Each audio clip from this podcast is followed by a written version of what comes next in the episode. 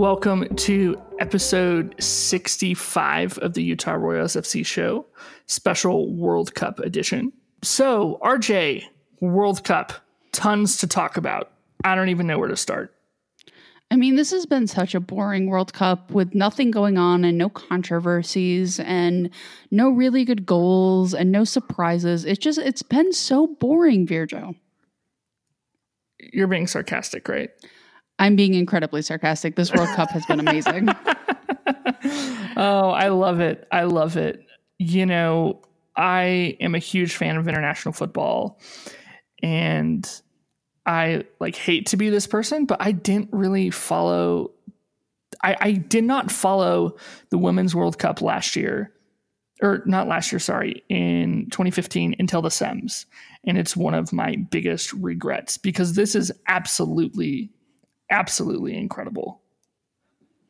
Yeah, this is this has been really really fun. Like seeing some of the teams step up, seeing even the teams that haven't been able to do what they really wanted to, but sort of get moments like Thailand when they scored their first goal ever in the World Cup like the the GM, the woman who has been funding them and who's literally she owns an insurance company. She's a CEO of an insurance company, and the players work for her. Like when the league is like on a downturn and stuff, just so they can have income. Like seeing her face and seeing the fact that Thailand scored a goal, like that was a super emotional moment for a team that isn't gonna go, probably go through, but just like that's their win. Like watching Canada be really good and watching you know, the US be the US. Like it's been a really fun time. Watching Italy just be like, yeah, we're Italy and we're here. We we're planting our flag. This is our land now. Bye-bye. Like it's just super fun. And the Netherlands have not been terrible, even though you think they are because you're harder on the Netherlands than any person I know. You're not wrong. You're not wrong. They have not been nearly as exciting as I was hoping. But oh well. Shall we break out with the United States? I think we have to start with the US because I think that's where most of our fans are going to be listening from. Uh, so why don't you uh, take this over? Oh gosh. Okay. Um, to steal from backline, goal celebrations. Does that matter? My answer is no. So I had a journey with this because originally my thought really was they don't need to keep going. They don't like just stop, guys. Like you're beating this team. This team never had a chance, you know. And then I sort of I took a step back and I sort of had the moment where I'm like I had I sort of had a couple of thoughts at the same time. One was, you know what? Rose Lavelle just scored her first World Cup goal. I'm not going to tell her to stop celebrating that. Like that is a huge moment in a player's life when a player is, you know, getting into it. Alex Morgan tied a record from the Michelle Akers days was scoring five. Like, I'm not gonna tell her to not celebrate. Like, so I sort of had that moment where it's like, you know what? I'm not to tell them to stop being them just because they're playing a team that is weaker than them. And then I really sort of focused on like, oh yeah, this is really on FIFA because if FIFA demanded teams actually support their women's teams, and not necessarily Thailand, who doesn't have a super strong men's team as well, but other countries, games like this probably wouldn't happen or wouldn't happen sort of in this way. Um, so at the end of the day, this sort of does rest at FIFA's shoulders. I wrote a piece on Backline about it. Um, go check that out. Charles Olney, a colleague of ours, wrote about he was at the game and it, he sort of thought it felt gross. Um, and I understand his thoughts. So there's a lot of things about it. I think at the end of the day, I think the players should be able to celebrate unless they're, you know, mocking somebody or doing something like that. I think the players should be able to celebrate any damn way they want. Yeah, definitely. Definitely. Um so I have a lot of feelings about it as well. I think first and foremost, like I'm not a player, I'm not in the World Cup. Um also just positionally like i am in no position to critique a woman's behavior for what they do and what they get joy out of. I think doing that would be overstepping my boundaries. Um, but i do put the blame on fifa fifa as well. But again as someone whose background has to do with international politics and power i i do feel a massive bummer. Because when we look at the world and we look at the ways in which money, commodities, resources flow, the World Cup is just another articulation of global poverty of crushed feminist movements um, you know traditional gender role traditional gender roles which don't allow programs to to grow. Um, it's the same you know the same countries who are able to get a lot of trade and a lot of investment and that have high populations. Those are a lot of the same ones that are going to be the ones to succeed in the world cup. Yet at the same time um, you know areas who have been victimized by imperialism colonialism neoliberalism places like jamaica or you know cameroon or nigeria it's sort of an additional reflection of these power differences played out on a sporting stage and so i think that's something that's really really sad to see but at the same time that's a much deeper issue. And these are much bigger conversations, which ultimately make it more than soccer, which create the cultures and the opportunities for teams to get better. And while, you know, FIFA can't stop wars happening in Cameroon, right? You know, like uh, the Cameroonian government is currently massacring um, English speaking citizens who are trying to rebel on a massive level, right? Um, FIFA cannot do anything about that, but FIFA can invest in those countries and give a shit or force countries to fund programs and not have situations where like Chile goes 981 days without playing a game between 2015 and 2018 and then just magically turns around and gets really good for the World Cup. Or the same with Argentina, where their federation is absolutely abhorrent to them. Or with Jamaica, where they go funded me their way through the qualifying process and are relying on Bob Marley's daughter as their benefactor. Or Thailand, what you talked about. So there are so many more issues that I see from my own perspective intertwining with soccer. And that's really unfortunate and that's really frustrating and that's really saddening but at the end of the, the day, um, I think in a lot of places, being able to make the World Cup is also like, yo, look at us. We are carving out these spaces. We are reclaiming the power. We are making um, this this place, this space our own, and we're going to show you what we can do with that. And so, um, to talk about actions or you know t- to borrow another academic word to talk about performance and taking up space. I think you do that. I think thailand does that by coming to the world cup. Even if they get crushed 13 nothing and it's very sad it's still like hey you should probably invest in us because this is kind of an embarrassment. But at the same time like hey look at us we are a very poor nation, but we are here. And so, to borrow from something that Sam Kerr said, you know, suck on that. Anyways, that's a very long tangent about my feelings about it. But I don't feel bad for Thailand though. Like, I, I feel sort of like I, I it sucks in a way that like losing to a better, more prepared, better funded team always will suck. Like that part absolutely sucks. But I don't feel bad for them in the sense of like they're doing this in the World Cup. Like they got to the highest stage that you can get to in women's soccer. And that is an accomplishment. And I'm not going to take anything away from them in that sense. Like they got there and they got their asses beat, but they got there.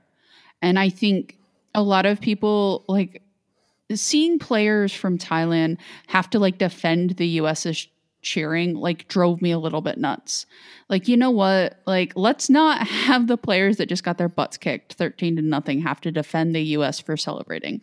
I just I think a lot of things around this just are bad and FIFA does need to do things about it, but like you were talking about, this is bigger than just FIFA and this is a reflection sort of on how society is, which sports really always are.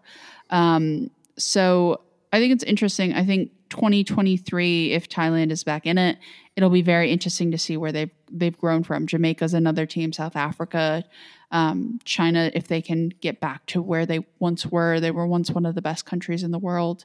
Um, so I'm interested to see ha- see what happens from from here.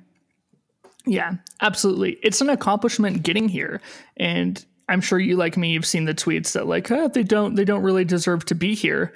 And I think in a sense, like that's a little bit true because if we look at the Asian qualifying group and the African qualifying group, you know, for a lot of countries, like funding a soccer team is just something that they can't do. There's not opportunities to play soccer, right? Especially in developing nations. And so, um, like, that's not Thailand's fault that they had an easy qualifying group, as you know, and then it's a different experience in the World Cup for them. I think it's going to continue to grow. They absolutely deserve to be there.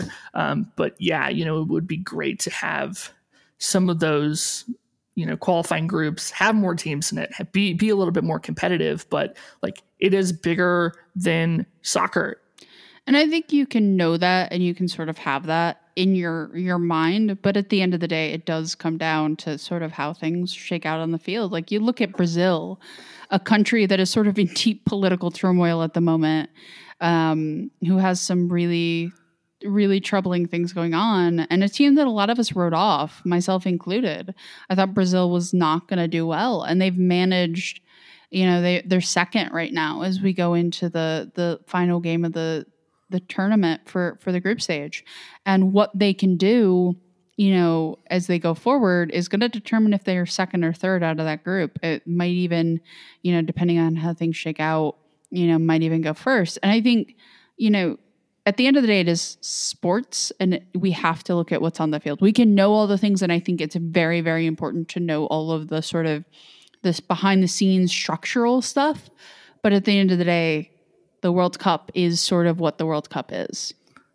Oh yeah, absolutely. I 100% agree with that. And like you said, at the same time, you know, we do have to keep in mind that when Chile holds the United States to three goals, this is a it's kind of an act of opposition against a federation which views them as less valuable not letting them use training grounds not giving them funding uh, not you know paying their players period there are these bigger pictures which if we're being realistic allow countries like the united states and like france to dominate the world game all right. So going back to the US after our giant tangent, yeah, they've been good. They have been great.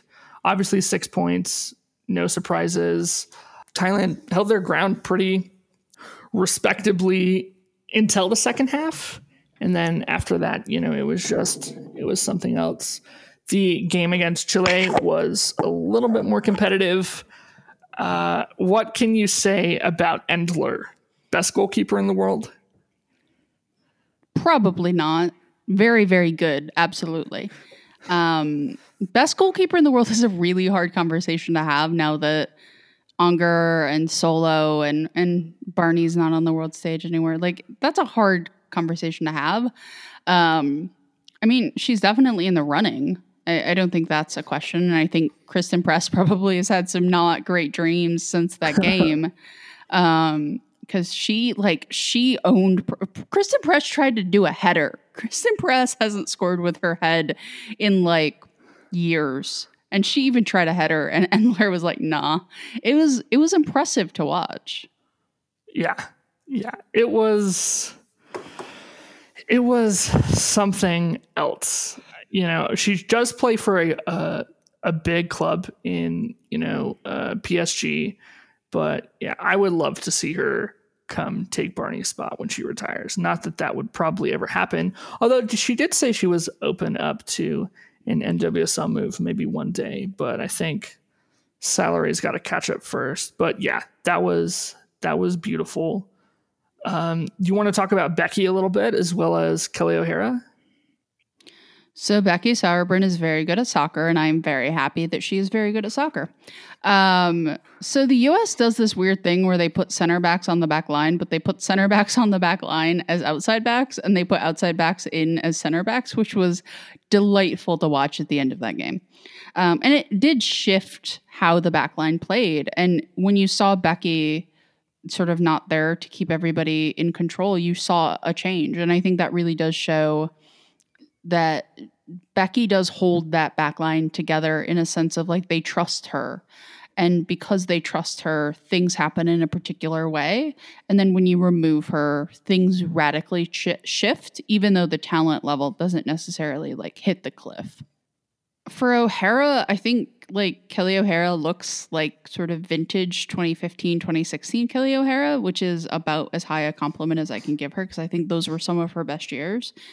Um, she looks unafraid to tackle. She looks like she's going to run all the way around the pitch. She she just looks like Kelly O'Hara, and this team desperately needs Kelly O'Hara to beat Kelly O'Hara.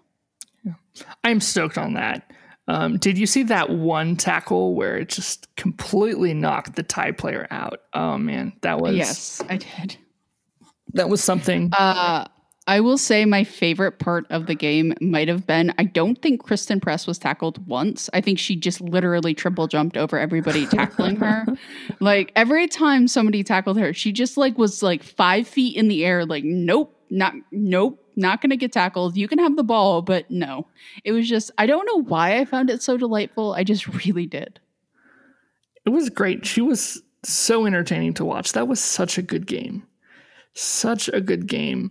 Um, on the note of Christen Press, uh, seven changes is a lot. I get why it happens, but you know, I think we'll see the game against Sweden be a lot similar to the one against Thailand, at least in terms of lineup information. The first two games, not um, a great workup to the knockout rounds in Sweden. Uh, considering that you're not really tested until this game against Sweden. And I think the game against Sweden, I'm saying Sweden a lot, um, is going yeah. to tell a lot. Uh, yeah, I think Sweden will be very Sweden as they Sweden themselves uh, to a Sweden like result. Sweden. oh my gosh. Um, the other storyline with the United States is so if things go the way the universe would most likely have them go, they will play France in the quarterfinals, which is super unfortunate because that is definitely a final matchup. But sometimes brackets just do what brackets do.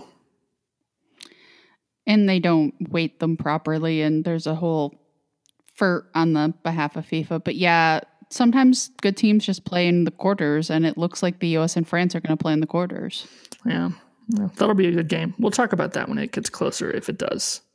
Uh, I have taken that game off of work already because I don't care who the U.S. plays. I'm going to be watching, but especially if it's France. You know it. You know it. All right, talking Scotland a little bit. So they are bottom of the group. They need a win against Argentina to give themselves a fighting chance and come in as one of the third place teams. I think Scotland has looked very good. I think that in both games, they just haven't looked very good until the 70th, 75th minute when they've turned the Jets on. I think that they're sort of sticking and trying to play defensively, and it's not working out for them. Erin Cuthbert, one of their best players, has been completely removed from the equation. Kim Little has been great. She just has not had a lot of support. Um, in the last game, I think that is a BS call on Rachel Corsie. Absolutely. That's a BS penalty. And if it weren't for that penalty, then, you know, you're you're getting a, a point out of that game.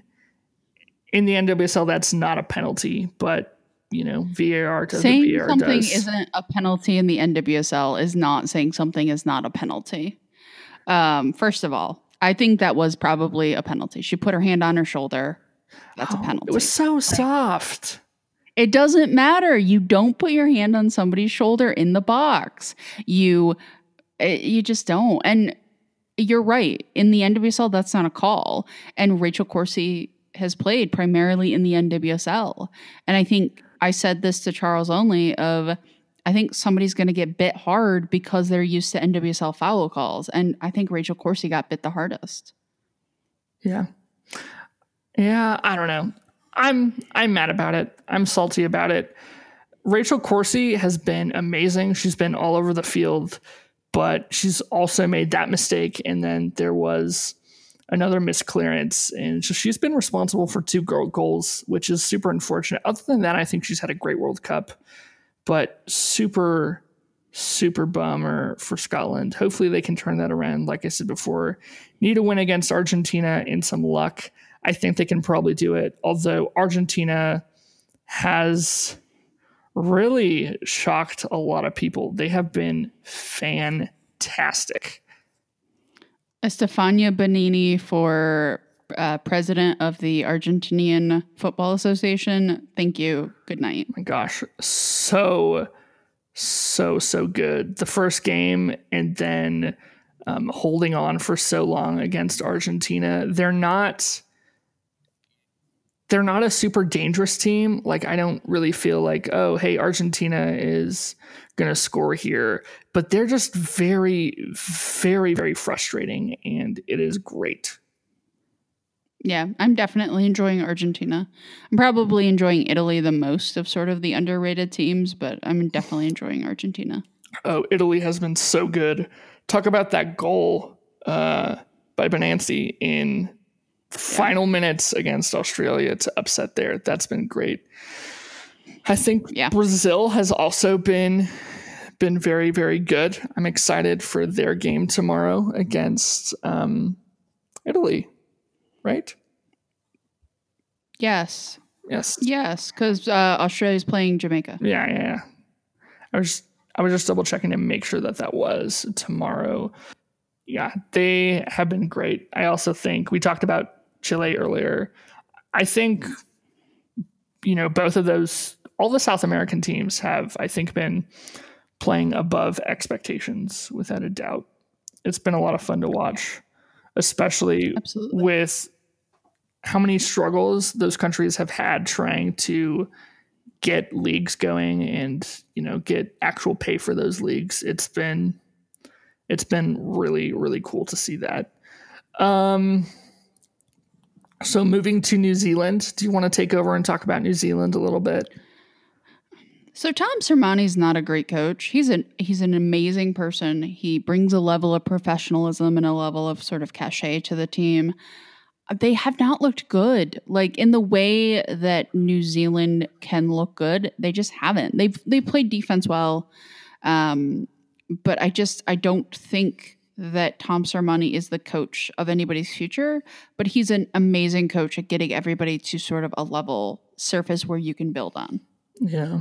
They had so many problems with that before, too. So I think Sermanni was a great quick hire for stability, but they're not going to compete for anything until I think one, they get a better offense, but two, you need a better coach as well.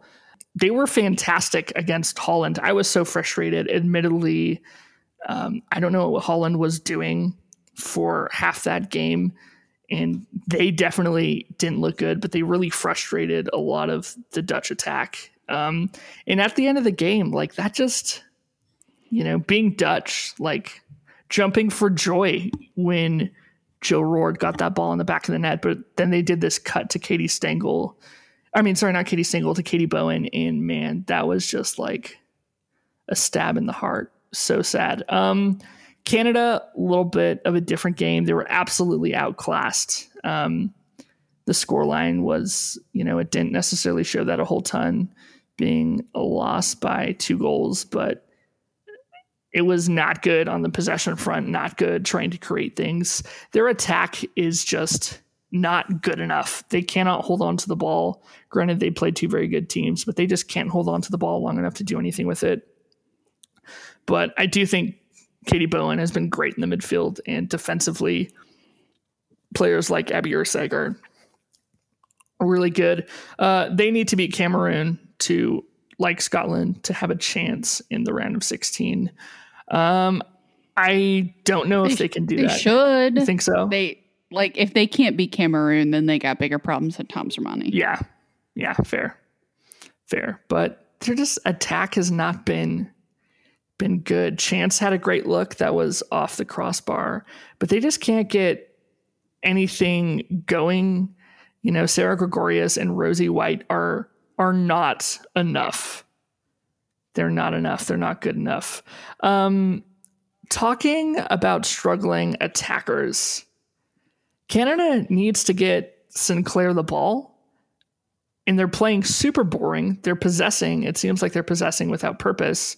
But oh my gosh, their defense is my personal opinion, and I'm not the biggest expert on this, but probably best in the world. And if defense wins championships, then they are doing it even if they're not possessing with a whole ton of purpose. Well, their purpose is to win the group and get out. Like, I, I don't think the group stage is where Canada really shines. I think they're just sort of they're they're professional in the sense of a professional foul. Like they're just doing what has to get done so they can move on to to when it really matters. Um, fun fact: I believe if Canada wins, they will be on the opposite side of the bracket for the U.S. So to meet Canada, uh, the U.S. and Canada would both have to go to the finals, which would be fantastic. I would definitely tune in for that game. Oh, absolutely. That would be incredible. I don't know if Canada will get there, but it would be interesting to see. Um, to your point a little bit, um, speak to it. I agree. Like there's a purpose, but in my eyes, there is a difference between being threatening and looking dangerous. I think that Canada is kind of threatening with the ball but they're not dangerous. Like I don't think that oh, you know, they're going to get a goal here in this specific instance. I think um, the Netherlands will really be a test for that defense, but I think offensively it may be a little bit easier than New Zealand.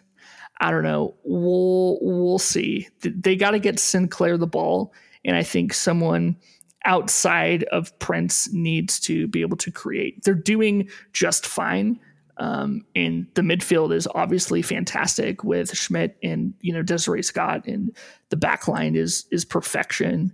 But come come the round of sixteen, you can't play for a penalty shootout. You know. I mean, you can if you have people who can take penalties, but it's not the smartest strategy in the world. Yeah, exactly. Exactly. Um, other random thoughts. So, wish Australia's defense was better. Yeah, their defense is not good. Like, their Australia does not look like a great team, but Sam Kerr and company are so entertaining to watch that it almost defies good or bad and just becomes entertainment. Yeah, exactly. And the thing about Australia's back line is that individually, or like at least a couple years ago, the backline on an individual player level like isn't horrendous. It's something about playing together plus Clare Polkinghorne. She's just so bad. So so bad. Yeah. Yeah, she is. Um I, and I don't know I don't know what they do, but the Australians they're going to have a challenge of it. Like it basically has to be Foord and Kerr need to score four or five goals a match. Yeah. Yeah. I I like to compare them to the Dutch team a lot, although I think the Dutch defense is probably a step better where um, your midfield and your defense is like kind of struggling, but you can probably get by by just winning the shootout not in terms of a penalty shootout, but you know, in terms of an attempt shootout, in terms of getting those chances and those opportunities. But I think if Australia is going to go far, which I think a lot of people predicted they, you know, they'd be able to, they really need to shore up a lot of that. I do like that you've called them three different names over the course of this uh, podcast. You've called them the Netherlands, the Dutch, and Holland. Got to mix it up. Those are my girls. I'm just I'm waiting for the ladies in orange to be the next moniker for the team. Orange Lionesses. I'll find. Is it like an, it a Linus with a, a creamsicle? Is that what? Is that what it is? oh no. what is it with you and li- and teams with lionesses as mascots? You have you have uh, Utah. You got the Netherlands. Are you trying to orchestrate some uh, players from Holland coming to the NWSL? Is that your next great plan? Um, honestly, that would be a dream come true. I'd love to see uh, van de Donk here. I know um, there is a relationship between Katie Stengel and I forget who. I forget who in the front three it is. Um, they were roommates at some point. I would love for that to happen. That would be amazing. Yeah, yeah. dreams. I goals. would. I I would be happy to to see a few uh, Dutch players over in the league, no doubt. Yeah. Absolutely, absolutely. I hope they can step it up because they've they have a lot more firepower than what they've been doing. But we'll see how it goes. Um, any other teams you want to talk about? Um, I'm very interested to see what happens uh, with the Italians as they go forward. I feel like, you know, France and Italy are not that far away, and I think that's going to be super fun. We should probably also talk about France. Oh yes, yes, yes, yes. Um, gosh, um, Wendie Renard for um, Golden Boot, kind of not It- an option anymore. It's possible. No, it's it's still. She scored another one today. yeah, she's on three, and if you give her the own goal, it's four. Um, Well, they don't give her the own goal, so she's I got know, three. I know. Um, I think it's Alex Morgan's. You know, score five goals in a game, and you know, obviously, She could go. She could go scoreless the rest of the World Cup. I don't think she will, yeah, but she could. Yeah, I think. I think for someone to rip that title from her, they're going to have to get seven. I think she's got two more goals this World Cup at least. Although there have Yeah, I been can see three hat tricks. There have. Yes. So we'll see. I just want Wendie Renard to have good things. I Big Wendy is one of my personal favorites. Yes. Also Sarah Bouhaddi. Like I I should not like Sarah Bouhaddi as a player. I have no like connection to France. Like I have no connection to her. I just I watch her and I can't look away. I I'm she has to win the Golden Gloves or this World Cup will not be complete for me. Um, for those uh, not as much in the loop, so Wendie Renard is a six foot two center back for France, originally born in Martinique, I think. Um, she is the Becky Sauerbrunn of the French back backline. basically, and then um, the uh, Bouhaddi is their keeper. Yes. Yeah. And she is insane. Like she is insane. She will do things like go out to the corner and like try to like trap a player in the corner and just leave the goal. Like she will Bouhaddi every match. There's a Bouhaddi somewhere in there. Like it's a it's a it's a just a thing that happens. But she also will make these saves that are truly mind-bendingly incredible. So it, it's she's a contradiction, and I enjoy watching her play like almost no other player. Um, does she also play for olympic Olympique Lyonnais? I believe she does. Party. That that French team is just, you know, a lot of teams are just stacked with the best club team, just players on that, and that's really interesting to see. Although I believe the United States and Thailand are the only two teams where every single person on the roster for the national team plays domestically as well. Yeah, but you know, I I would like a couple. I see. I don't think that you need to necessarily all play for like. And basic. Let me rephrase that. It's weird to me with Canada because I understand like there's some Canadians that play in different leagues, but like the NWSL is the domestic league of oh, Canada. yeah. Like it just is.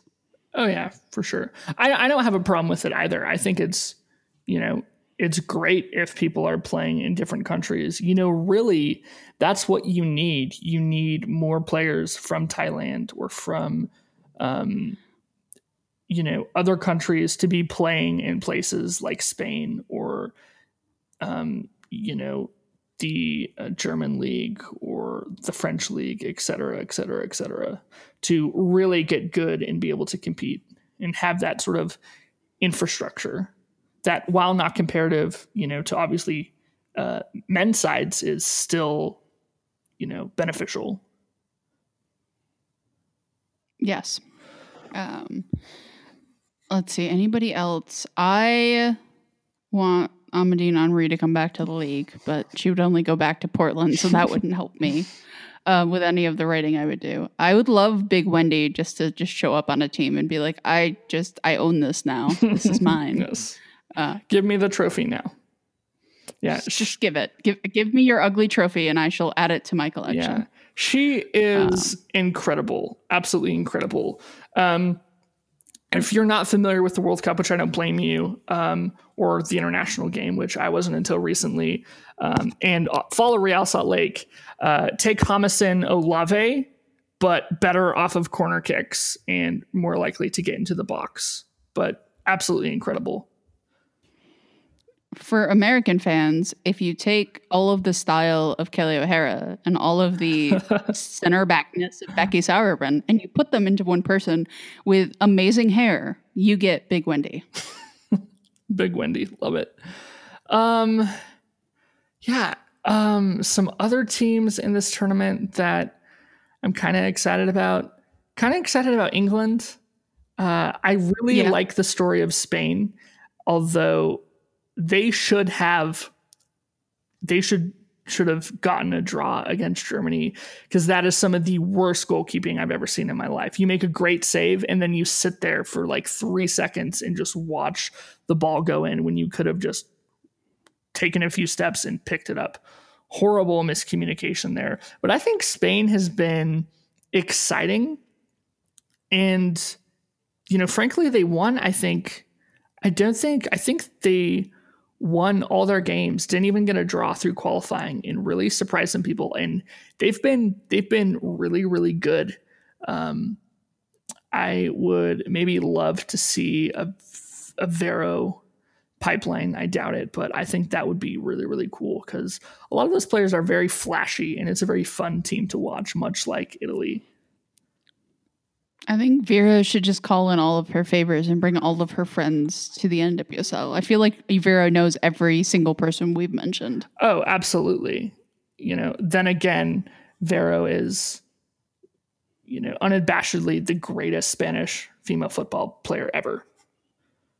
Which she's also a FIFA legend, which is kind of funny because she technically really should be playing, not even technically, she should be playing for Spain.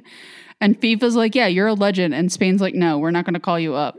And it's like, really, Spain? Yeah. Really? I mean, there's a ton of problems with, you know, the way the coach has treated people and the organization. And even though they've had some things there, um, you know, Vero has been someone who I don't want to, you know, compare her to Hegerberg, but sort of in a way they've, you know, she she's been someone to stand up for herself and done a lot of good things and been an incredible advocate.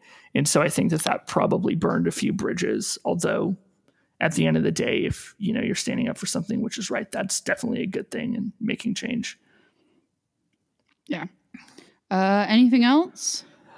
Have I guess so? What team has been the biggest letdown for you in terms of your predictions? Mine has been Jamaica. And honestly, looking back, it was 100% my own naiveness that I thought Jamaica was going to get out of this group because they have done nothing. I think if in the next couple years, if they can get a defense which shows up in a little bit of a better midfield, I think they'll be okay. Um, but I think that Bunny Shaw and some of the players around her have potential to be very, very good, but they've just been obliterated with no support either from their federation or in the attack outside of, you know, Bunny Shaw.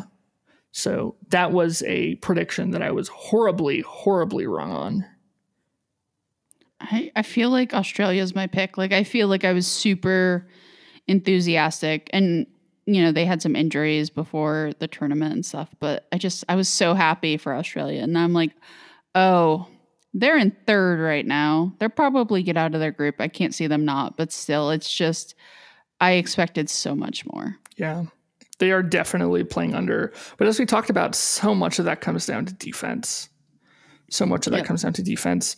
Um, on the note of Australia, though, so every player, present and former, for the Utah Royals has played in this tournament. Um, has two sub appearances, and Katrina Gorry has two sub appearances as well. We'll see if that continues, but it's good to see names that we're familiar with, you know, still being able to do their thing on the world stage, especially considering that both those players either had an injury when they left the club, or um, if you're Katrina Gorry, suffered a horrific one right after you left. So good Yeah. to see those types of things. Um, who do you think wins it all? Oh wait, France.